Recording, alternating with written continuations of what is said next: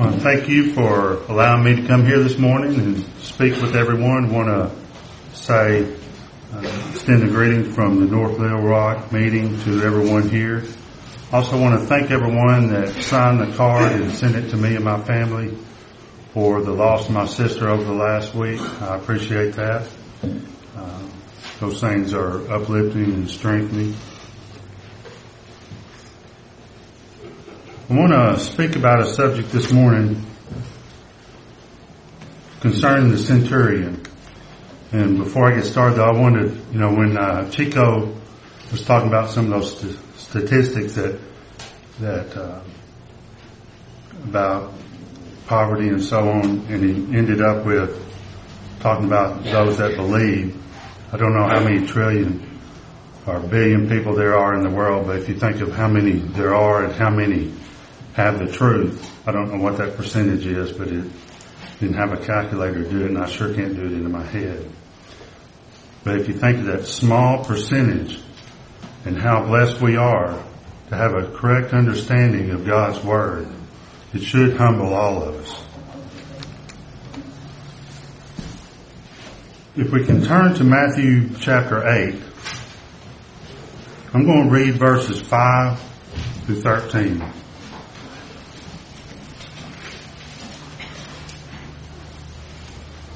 As we read these verses, I want, I want us to try to consider a few things. Consider the company or the people in which this took place. Consider the concern of the slave, of a slave by his master. Consider Jesus' willingness to overcome or to come with him. Consider the humbleness shown by the Roman soldier. Consider the faith and the ability of Christ to perform this act. Think about his recognition of the command that Christ had over the spirit power. Consider the reaction of Jesus to the words of the centurion. Consider his reaction as he turns back with his response and consider the account as a parable for our approach to God through Christ and prayer. Reading Matthew 8 verses 5 through 13. And when Jesus entered Capernaum, a centurion came to him, imploring him and saying, Lord, my servant is lying paralyzed at home, fearfully tormented. Jesus said to him, I will come and heal him. But the centurion said, Lord, I'm not worthy for you to come under my roof, but just say the word and my servant will be healed. For I also am a man under authority with soldiers under me. And I say to this one, go, and he goes, and to another come, and he comes, and to my slave, to this, and he does it. Now when Jesus heard this, he marveled and said to those who were following, Truly, I say to you, I have not found such great faith with anyone in Israel. I say to you that many will come from the east and west and recline at the table with Abraham, Isaac, and Jacob in the kingdom of heaven. But the sons of the kingdom will be cast out into the outer darkness in that place where there will be weeping and gnashing of teeth. And Jesus said to the centurion, Go, and it shall be done for you as you have believed. And the servant was healed that very moment.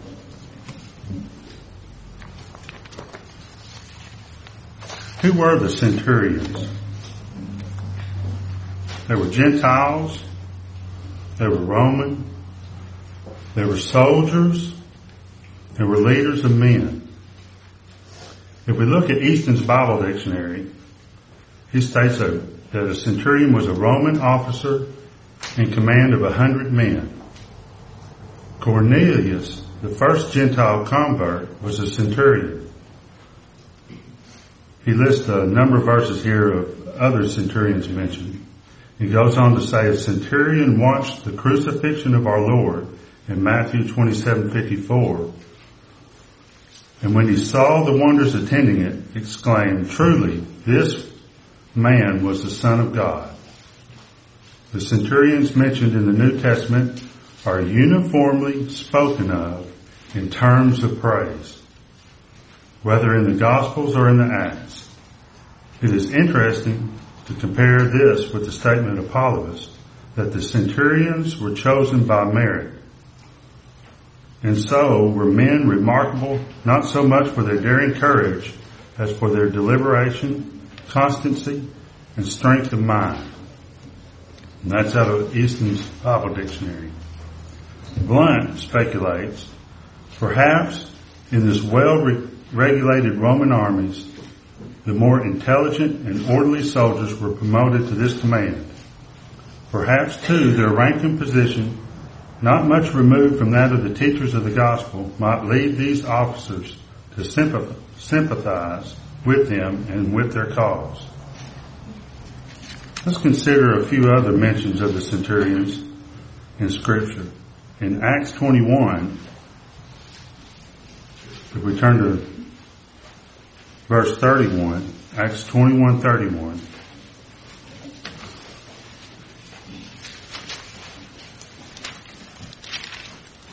This is speaking of Paul.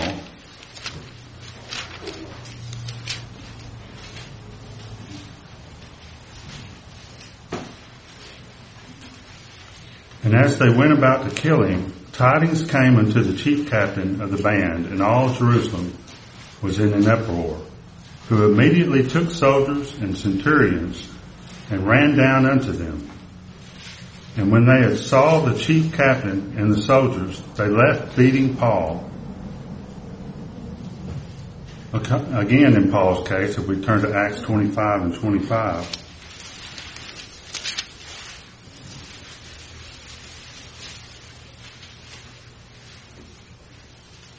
as they bound him with thongs, Paul said unto the centurion that stood by, Is it lawful for you to scourge a man that is a Roman and uncondemned?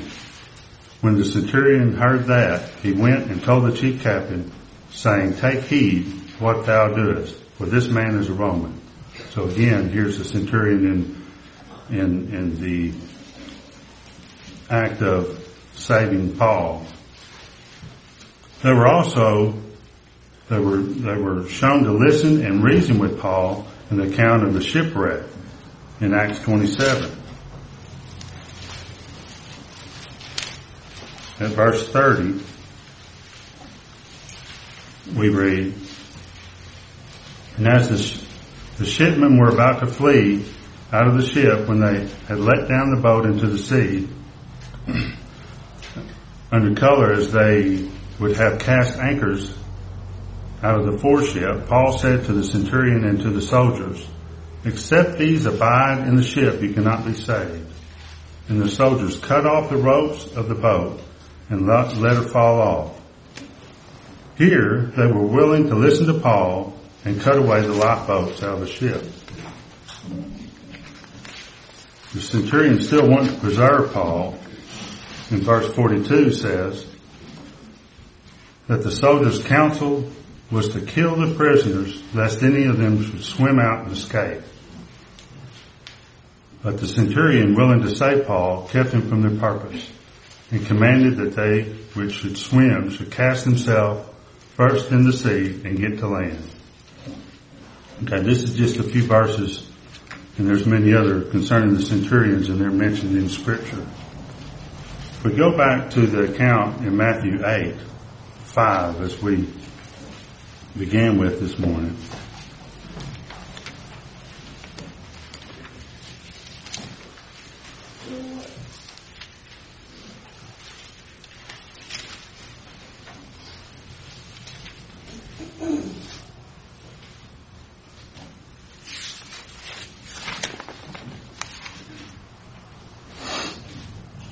Let's consider the company that was with Christ at this occasion. They were most likely Jews from the surrounding areas. There have been a few Gentiles, there may have been a few Gentiles along with them because of the news of the healings that had taken place, but most likely the majority would have been Jews because of Christ's mission to the lost household as we read in Matthew 15 and 24 through 28. A Gentile would most likely feel out of place and especially a Roman soldier unless he had official business there. This may be one of the reasons for sending the Jewish friends ahead to petition Christ on behalf of his servant. We see a difference in the accounts of Matthew and that of Luke concerning who personally spoke to Christ. Now this can't be an inconsistency in the scripture, so there must be a reason behind it. In Matthew it states that the centurion spoke to and was answered directly to by Christ. The account in Luke states that the Jewish elders came to Jesus directly. Going on the truth that the scriptures are inspired, I believe that both accounts are correct. That the centurion's humbleness caused him to seek the Jewish elders to Christ on his behalf, but following them close behind. And when Christ came towards his home, he began to send, he, he again sent his friends to ask him not to be bothered with coming into his home. Now in speculating, Christ knew the heart of this man and may have affixed his attention to him standing near. The conversation would have then been between Christ and the centurion himself. Now, Robert Roberts seems to agree with this reasoning and makes a statement saying of the centurion, who appears to have come on behalf of the friends he sent. Consider that only these two books contain the account of the centurion speaking with Christ. The kingly book, or Matthew, of the soldiers speaking directly to Christ, and the human, or man, book, Luke, speaking through the Jews. In these few words, we have a wealth of information on the man coming to Christ in faith. Here's a man of authority in the world, probably of great strength, trained in warfare, yet he comes on behalf of his servant or his slave. He does not come in a manner that most people would think that a man in his position would approach, but in a most humbling way. He didn't put himself above the Jewish people, but regarded them as friends. The fact that the Jewish elders were willing to come on his behalf is also revealing of his treatment of them and their respect of him. Why would a Roman soldier build a synagogue for the Jews unless he had some knowledge of their hope? On his behalf, they stated, he loves our nation. They also said he is worthy for you to grant this to him. So here we have a powerful man in the world. His concern for his servant must have been more than just worrying of the loss of a good worker. He most likely would have the means to replace him if necessary. This was more of his concern for the slave's welfare than that of the centurion's own personal goals. He was asking for relief from the torment of sickness. His petition was solely on behalf of another, his slave. With the asking of the elders, Jesus started on his way to grant his request, willing to leave the multitude there with him, but was stopped by him saying he was not worthy for him to come into his house. We have to stop and remind ourselves that this was a Roman soldier of some rank. He further states that all that was needed was for Christ just to say the word, and my servant will be healed. This was a statement of the faith in this man Christ that he was also who he said he was and they had the power at his command to accomplish what he willed.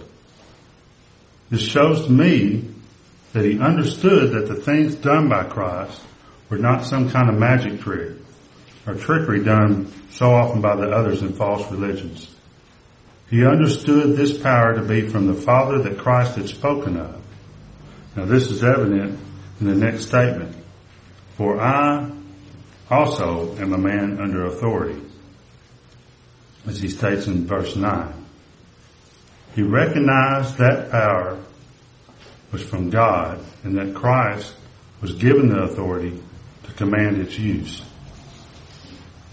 The next statement by Christ is what sets this account out in scripture to be recognized. Now when Jesus heard this, he marveled. Now here we have the Son of God marveling at a centurion's statement. This was an amazing thing in his dealings with the nation of Israel. Here was a man not of the Jews that exhibited the faith that he had been seeking and speaking of. Here was that childlike faith from a soldier. He then turned from speaking to the soldier and spoke to those from the nation of Israel. He had a message to relay to them before continuing on with the soldier's request. He spoke of the contrast of the faith exhibited by the Gentile in relation to his own people. He mentioned their forefathers that they had relied so much upon for their boasting against the Gentiles and pointing out that those who would come from afar to be with him in the kingdom. He spoke of those that relied on their natural bloodline, the sons of the kingdom would be cast out and not be with the faithful. The two reactions from this casting out are spoken of as weeping and gnashing of teeth. These are two opposite reactions to the rejection. It shows two ways of thinking and two hearts within them.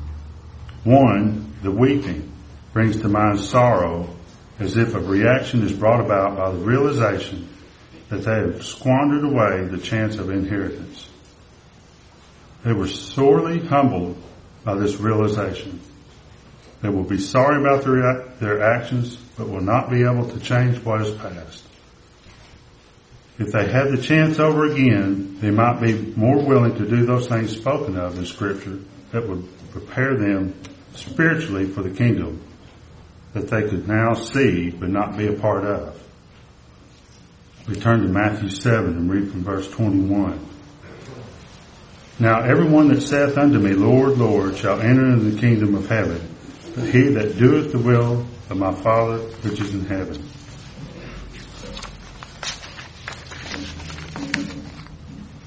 The other reaction, gnashing of teeth, brings to mind one that is angry and bitter.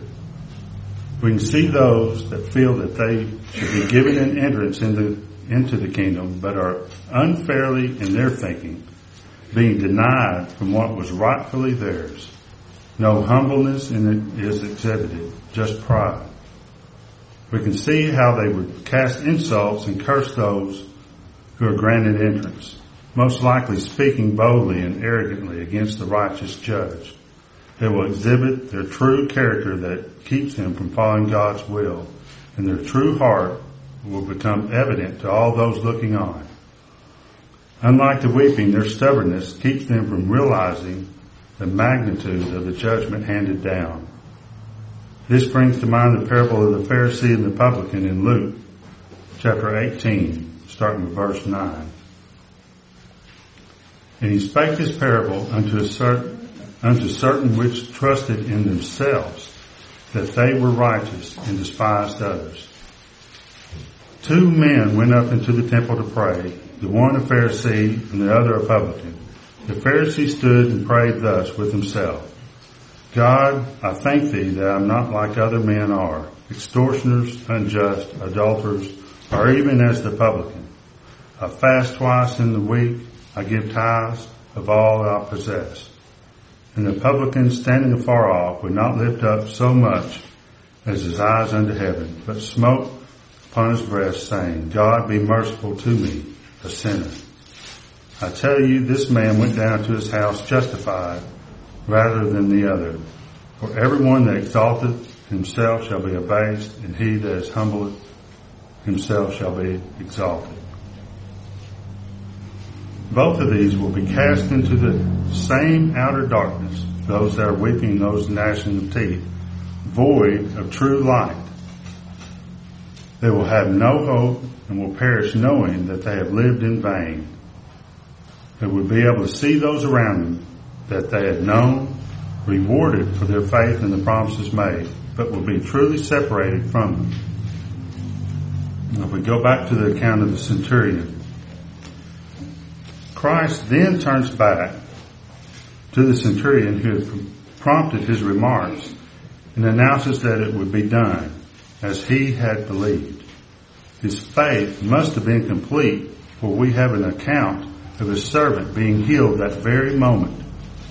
This miracle of healing was focused more on the teaching of Christ than on the healing of the servant. In many other accounts of Christ healing the sick, the Holy Spirit power was the center. Here we have the healing of the sick as almost secondary to the open show of faith of the person requesting help. The majority of those present would have not seen the servant healed, but would have witnessed the truth expounded by Jesus. They would ponder the words spoken and most probably have been compelled to examine their motives and faith.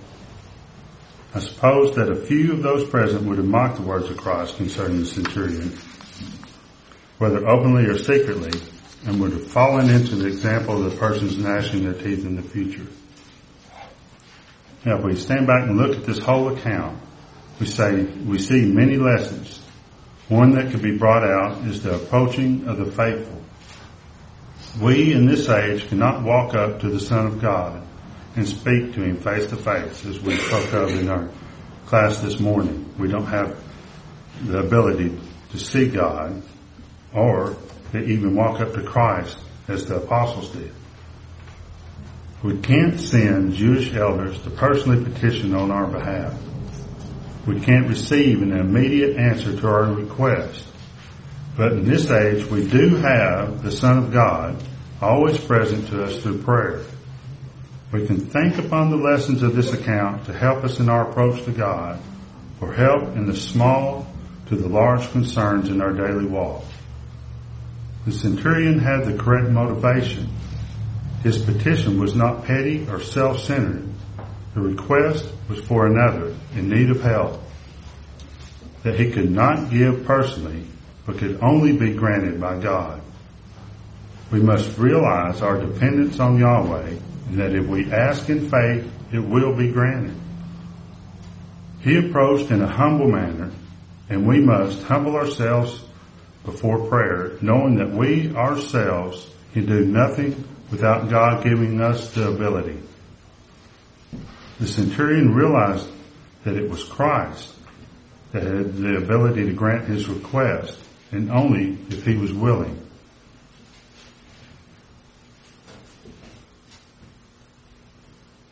We must approach in prayer with the realization that it be according to Yahweh's will and prepared to accept that will we can be assured that we have a mediator between Yahweh and us that is now at the right hand of God. We are told to pray without ceasing. Does this mean only at large problems? Does it mean only when our backs are against the wall, so to speak? Or does it mean always ready to approach God in praying for guidance and help in all aspects of our lives? If we are to always be prepared to approach in prayer, are we also at all times to be exhibiting the characteristics that we have spoken of concerning the approach of the faithful? Always having the correct motivation, always to have concern for others, always showing humbleness, always having faith, always with His will in mind, always willing to accept his will. Thank you.